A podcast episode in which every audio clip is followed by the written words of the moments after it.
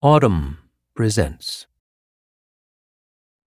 The Problem with HR, written by Caitlin Flanagan. In April 2018, I spent three days in Austin, Texas, in the company of more than 2,500 people, most of them women, who are deeply concerned about the problem of workplace sexual harassment. The venue was the city's convention center, and when a man named Derek Irvine took the vast stage and said that there had been an uprising in the world of those who refuse to be silent, the crowd roared its support. He introduced a panel of speakers who have been intimately involved with the Me Too movement. Tarana Burke, the creator of the original campaign and hashtag, Ronan Farrow, who broke the Harvey Weinstein story in The New Yorker, and Ashley Judd, one of the actors who says she was harassed by Weinstein.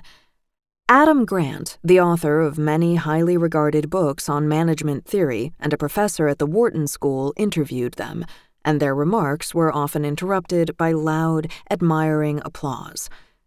The session ended to a standing ovation, which was not surprising given the moral authority of the speakers. What was surprising, however, was the makeup of the audience. This was a gathering not of activists, but of professionals who work in human resources. The event was a convention called WorkHuman, put on by a software company. For 30 years, ever since Anita Hill testified at Clarence Thomas's Supreme Court confirmation hearings, HR has been almost universally accepted as the mechanism by which employers attempt to prevent, police, and investigate sexual harassment. Even the Equal Employment Opportunity Commission directs Americans to their HR offices if they experience harassment.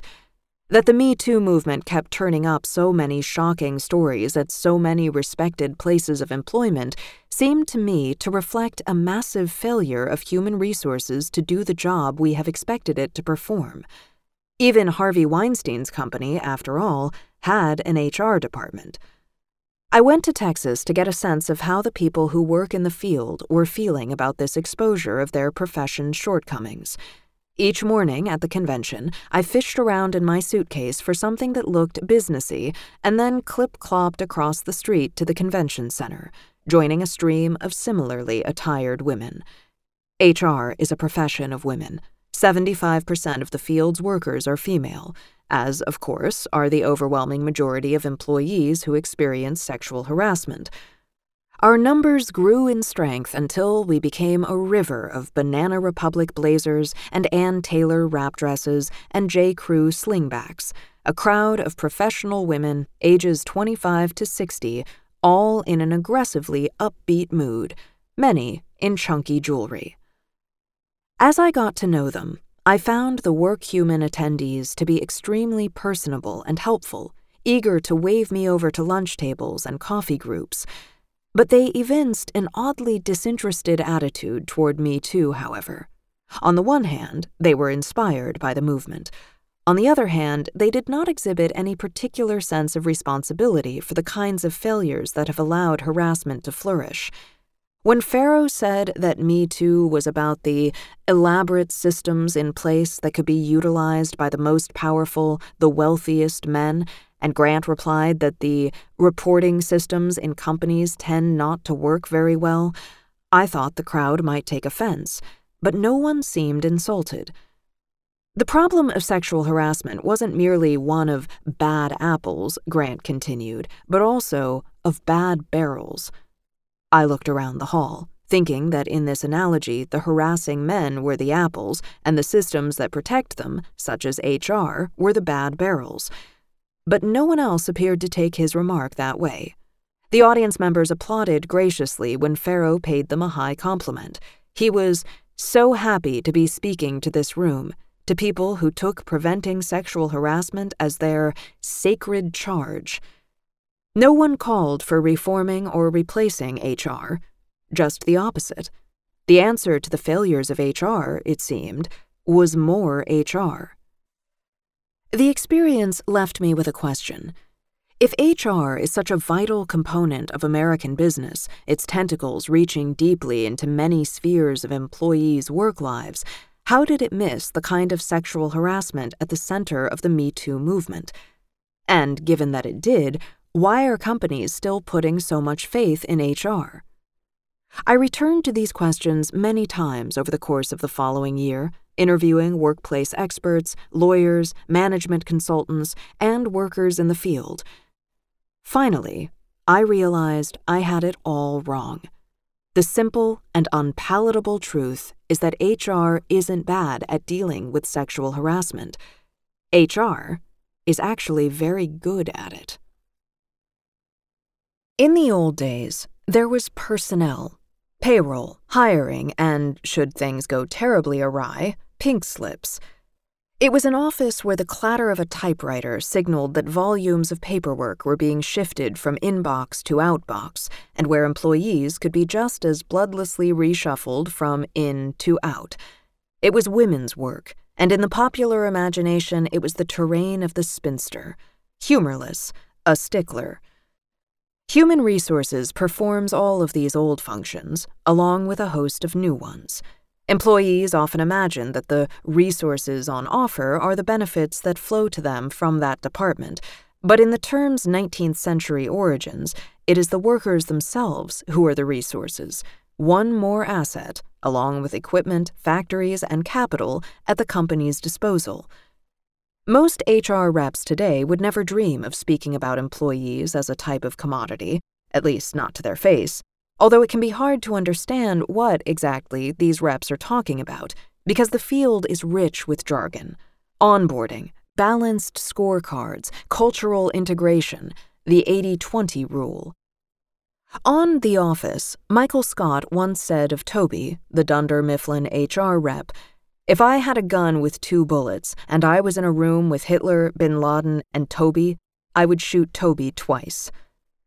Over the past year, every time a friend asked what I was working on and I mentioned the letters HR, there was a remarkably consistent response a quiet groan and a brief skyward look. Not a two bullet look, but not a one bullet look either.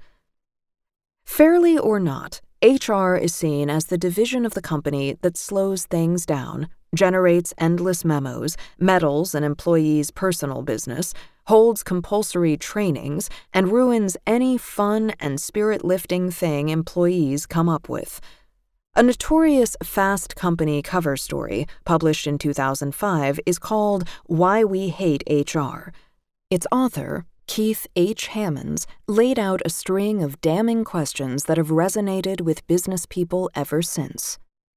Why are annual performance appraisals so time consuming and so routinely useless? Why is HR so often a henchman for the chief financial officer, finding ever more ingenious ways to cut benefits and hack at payroll? Why do its communications, when we can understand them at all, so often flout reality? Why are so many people processes duplicative and wasteful, creating a forest of paperwork for every minor transaction? And why does HR insist on sameness as a proxy for equity? But the real reason many workers don't love human resources is that while the department often presents itself as functioning like a union, the open door for worker complaints, the updates on valuable new benefits, it is not a union. In a strong job market, HR is the soul of generosity, making employees feel valued and significant but should the economy change, or should management decide to go in another direction, HR can just as quickly become assassin as friend. The last face you'll see is Jane's, your pal from HR, who hands out the discounted tickets to Knott's Berry Farm and sends the blast emails about Chipotle Friday. And she'll be dry eyed while collecting your employee badge and invoking the executioner's code Cobra. Jane's not a bad person, she's just carrying out orders from far up the ladder. And when it comes to sexual harassment, women understand that Jane reports to upper management, not some neutral body that stands in allegiance with right moral action. If employers judged HR departments by their ability to prevent sexual harassment, most would have gotten a failing grade long ago. What HR is actually responsible for, one of the central ways the department adds value to a company is serving as the first line of defense against a sexual harassment lawsuit. These two goals are clearly aligned, but if the past year has taught us anything, it's that you can achieve the latter without doing much of anything at all about the former. In October 2014, Ellen DeGeneres did something on her talk show that we can hardly imagine in today's environment. She made an extended joke about sexual harassment. Last week, we had our mandatory sexual harassment training seminar, she told the audience. We have it every year for all of the employees, and it combines frank discussions about the workplace behavior and mind numbing boredom. The people in the audience laughed appreciatively. They knew exactly what she meant. Then she introduced a game sexual harassment training or late night movie. And, with the eager participation of the audience, she read lines of dialogue and asked the crowd to guess their source. Ellen's joke depended on our common understanding that in the decades since Anita Hill's testimony, HR has created a huge body of instructional films, computer training modules, seminar scripts, and written policies on sexual harassment that a subject as urgent and, in its own lurid way, bound with eros, fear, and guilt, created an oeuvre known primarily for its stupefying dullness, should have been a clue that the serious issue of harassment was being funneled through a bureaucracy whose aim was not, at least not purely, protecting women workers. Hill's testimony riveted the nation. It occurred years before the forensically prurient Starr report became part of breakfast table discourse, before hardcore pornography became a subject of open conversation, before sex workers were interviewed respectfully on staid national news programs. It was unprecedented. A dignified and extremely well educated woman testifying before a group of male senators about pubic hair on a Coke can all while the camera whirred before her and the entire country looked on. It was, in other words, exactly the kind of sui generis event that should not have resonated on a deeply personal level with any woman, save perhaps some of Clarence Thomas's law clerks. Yet it did resonate with women, millions of them. Their response was nonpartisan, unifying, nationwide, and, for many men, eye opening. The concept, if not the linguistic formation, of Me Too was born almost overnight. Hill's composure in the face of withering and often humiliating male commentary, including, let us not forget, that of Joe Biden, was stirring. I am not given to fantasy, she said simply. This is not something I would have come forward with if I were not absolutely sure. Hill's testimony gave American women a way of understanding something that the Supreme Court had decided four and a half years earlier in the famous Meritor Savings Bank v. Vinson case, which established that sexual harassment is a form of discrimination, as defined by Title VII of the Civil Rights Act. A potent combination of factors was born. Women could sue for sexual harassment, and their employer could be on the line for big damages. That last fact caught the attention of American employers and is the true father of the system that Ellen and so many other Americans have mocked. At solving the problem, HR is not great. At creating protocols of compliance to defend a company against lawsuits, by that criterion, it has been a smashing success. How do we know? Partly because employers are so devoted to it. The first thing many an executive will do when a company is under scrutiny for sexual harassment is heap praise on its crackerjack HR team and describe the accused men as outliers. Pam Taryn, an employment lawyer in Los Angeles, graduated from law school and began working at a firm in 1990. I thought I'd probably never have a sexual harassment case, she told me. The next year, Anita Hill testified, and these cases poured in. She told herself, This is a five year window. Because how simple is this? Don't grab women. Don't stare at their chests. We both laughed. It really was pretty obvious. She figured that men would catch on quickly and the window would close. But she was wrong. Like thousands of lawyers across the country, she has been taking sexual harassment cases ever since. Her entire career has been devoted to this work. One aspect of the Me Too movement that has puzzled observers is the nature of its inciting incident the reports of Harvey Weinstein's alleged sexual harassment. Why is it that such a singular bit of horror, with its luxury hotels, its glamorous locales, its involvement of famous actors, and its promises of Hollywood stardom, launched a movement that united women from all walks of life and all types of jobs? The reality is that Me Too was waiting to happen. Women's anger and frustration had been a simmering pot, its lid jittering. Something was going to cause it to boil over soon enough. The anger was about harassment. The frustration was about the system that had been created to address it. In the months before Weinstein's crimes were revealed, in October 2017, three prominent American women spoke out against human resources departments.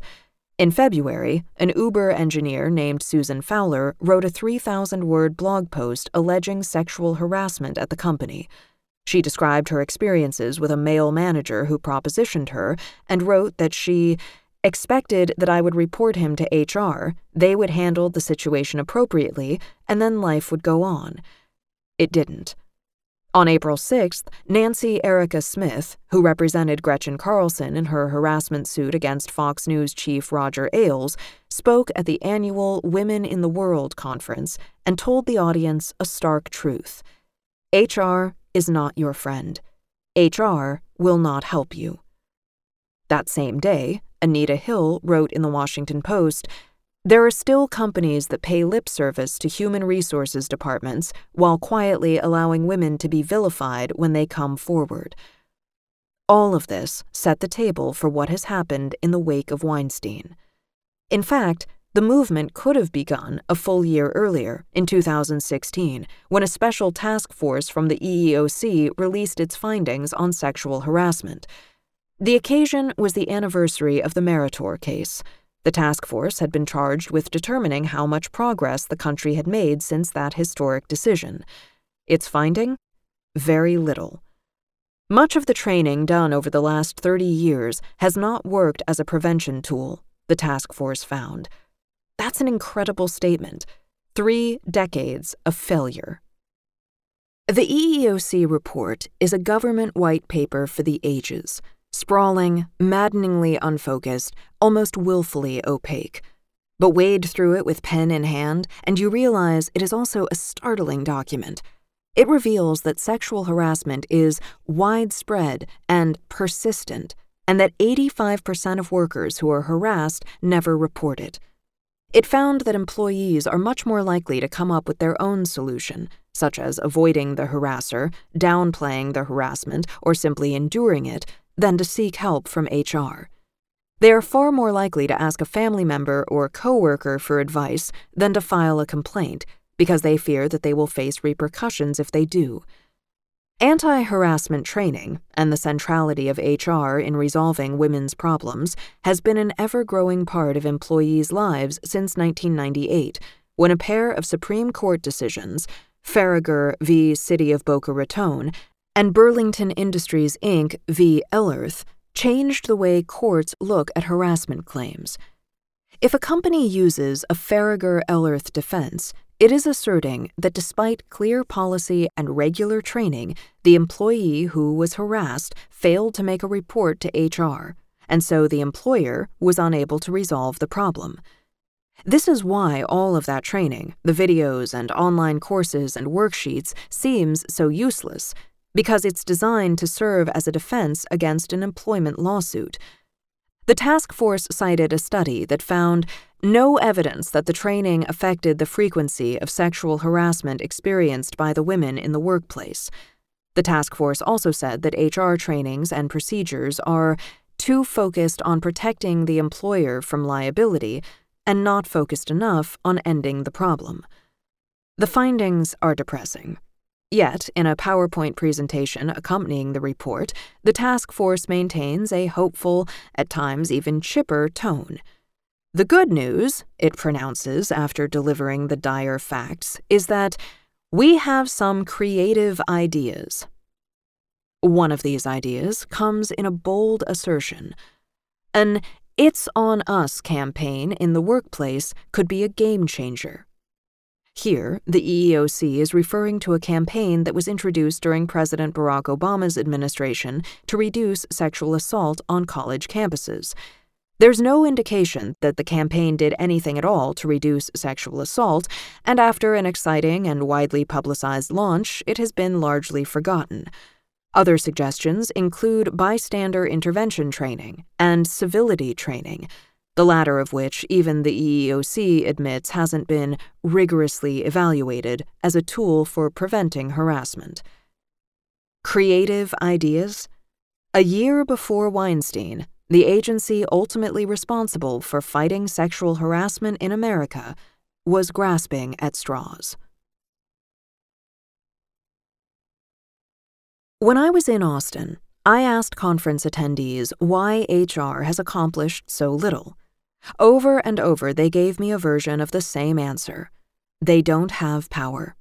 They can deliver the trainings and write the policies, they can take reports and conduct investigations, but unless the harasser is of relatively low status within the organization, they have little say in the outcome.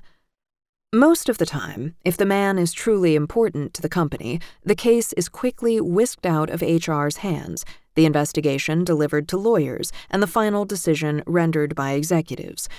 These executives are under no legal imperative to terminate an alleged offender or even to enforce a particular sanction, only to ensure that the woman who made the report is safe in the future. Making a show out of tossing highly placed harassers to the curb proved good for business during the early and middle phases of Me Too. But social change that is built on a popular movement is destined to fade when that movement becomes less fashionable. Already, the country has begun to move on. The steady drumbeat of famous men being fired has slowed, and a backlash against what are perceived as unfair punishments has gathered strength.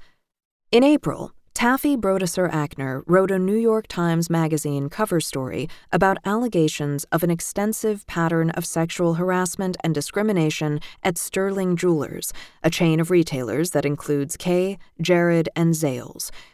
Here was a major writer reporting on an important subject. It was the kind of piece that a year earlier would have gotten the attention of the country. But as the Me Too movement wanes, outrage has turned to resigned acceptance. Like everyone else who understands the problem, including the EEOC, the HR workers I met at the conference reported that there is only one way to eradicate harassment from a workplace by creating a climate and culture that starts at the very top of the company and establishes that harassment is not tolerated and will be punished severely. Middle managers can't change the culture of a company, only the most senior people can do that. And expecting an HR worker with a car loan, a mortgage, college tuition around the corner to risk her job in a fight against management on behalf of an employee she barely knows is unrealistic. Throughout the course of writing this article, I encountered many alternatives to the traditional system of dealing with sexual harassment. I talked with one hugely successful high stakes litigator in Los Angeles named Mark Baute. I'm brutal in a courtroom, he told me cheerfully, and I've got the goods. Baute has sometimes been asked to speak to executives at big companies. When he is introduced, none of the men in the audience takes much notice of him because the subject is HR. But then, in his booming courtroom voice, he says, I'm here so that this company doesn't hire someone like me to come in and destroy your career. The men put down their phones. He hammers them with every possible outcome of harassing a coworker, and then he shames them. Tell me something. If you're such a stud, why do you only date women who depend on you for employment? Why can't you walk outside of this building and find someone else to date? Baute's approach is aggressive, unconventional, and apparently very effective. It struck me as exactly the kind of creative idea that the EEOC might have been looking for. But no one is talking about taking it mainstream. Instead, we can expect to see HR deploy new techniques aimed more at protecting companies than at protecting employees. So called love contracts are becoming popular, requiring employees who are dating to report to HR to sign paperwork affirming that they are willingly taking part in a consensual relationship. It is like a posting of the banns, a semi public profession of intention, HR squirreling away one more signed document to indemnify the company from the human impulses of its workers. This could be understood as HR mission creep. Or it could be understood as another mile marker of the journey we are all on, as religion falls away and customs erode and new norms of behavior are reverse engineered from employment law.